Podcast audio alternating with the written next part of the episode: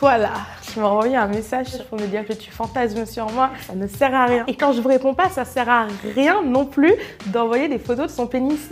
Ça n'aide pas non plus.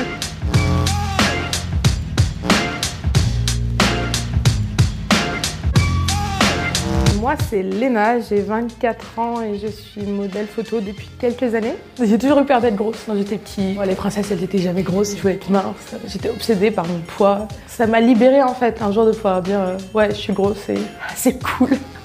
C'est cool parce qu'en fait, en définitive, euh, je sais pas, je suis bien, j'aime bien, j'aime bien je m'aime bien. La semaine dernière, j'étais à une conférence en train d'écouter euh, Michelle Obama quand on m'a prévenu que j'étais dans la dernière euh, campagne euh, Savage Fenty. En rentrant chez moi, j'ai tweeté avec plein de fautes parce que je pensais que personne n'allait lire. Beaucoup de monde l'ont vu, je crois qu'il y a 27 000 likes. Je suis dans une putain de pub Fenty, mais 100 kilos et moi, on a été sélectionnés par Rihanna.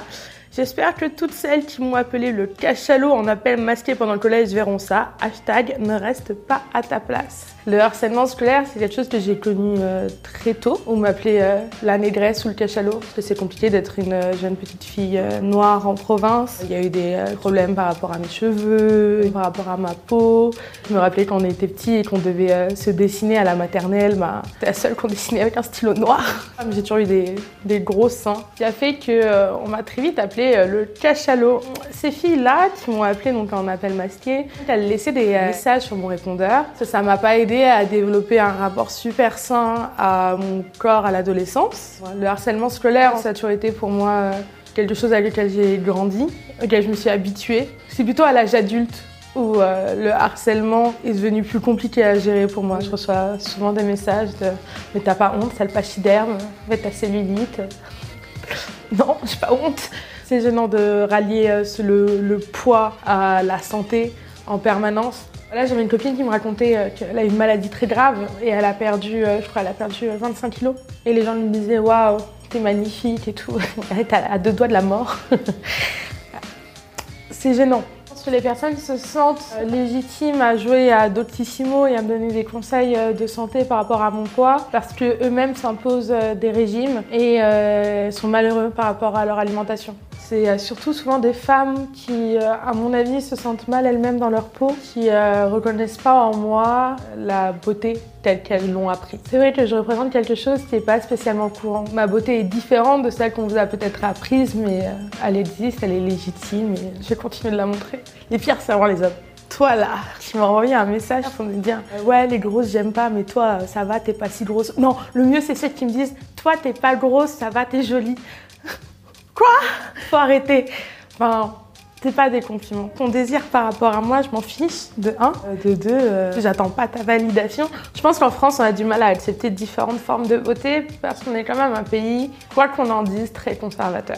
Qu'on le veuille ou non, il y a quand même une vision très normée du corps de la femme, surtout de, de la parisienne en soi. Et moi, je suis tout sauf euh, la parisienne. Cette femme grande, mince, brune, avec ses lèvres rouges qui fume une gauloise. Et moi, j'arrive 100 kilos, la peau brune, cheveux bouclés, jamais coiffée, je me maquille un jour sur deux. Ah, ça passe pas forcément. Hein. Je ne peux pas m'habiller dans les magasins et surtout les vendeuses me regardent mal. Les marques ne veulent pas que des personnes comme moi portent leurs vêtements parce que c'est pas l'image qu'ils veulent renvoyer. Dans les rayons, ils ne mettent pas ma taille. On va avoir beaucoup plus d'articles en 34 et en 36 que d'articles en 44 ou en 46 alors qu'il y a plus de personnes en 46. C'est ridicule. Comment ça, on, est une marque inclusive et euh, on dit qu'on accepte des modèles en casting euh, du 38 au 42 Ah, tu te prends inclusif avec le 42 Prendre que des modèles euh, plus size blanches c'est pas inclusif. Euh, prendre que des modèles plus size euh, valides, c'est pas inclusif. Prendre que des modèles euh, qui soient clairs de peau comme moi, c'est pas inclusif. Il y a des femmes qui, en plus d'être grosses, sont foncées, non valides et elles aussi, elles ont le droit d'avoir de la visibilité, elles aussi, elles ont le droit d'être belles. C'est vraiment après mon voyage et mes expériences en Angleterre où j'ai pu découvrir que, en fait, j'avais une légitimité totale à exister en tant que modèle pour montrer une autre forme de beauté. J'essaye en fait de faire ce que j'aurais aimé voir quand j'étais petite pour me sentir bien dans ma peau sans avoir à grandir en me sentant mal.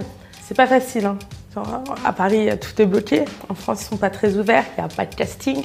Des fois, on nous appelle juste pour faire euh, la grosse sur la photo. Et c'est des projets que personnellement, je n'accepte plus. Il y a plein de formes de beauté. Il y a plein de corps qui sont beaux. Il y a différentes morphologies. Il y a différents patrimoines génétiques. Il y a différentes conceptions de la beauté dans le monde. On essaye de faire croire aux gens que la normalité, c'est d'être mince, alors que la normalité, euh, c'est d'être heureux et d'avoir un corps dans lequel on se sent bien. Je suis un tortanque heureux, donc tout va bien.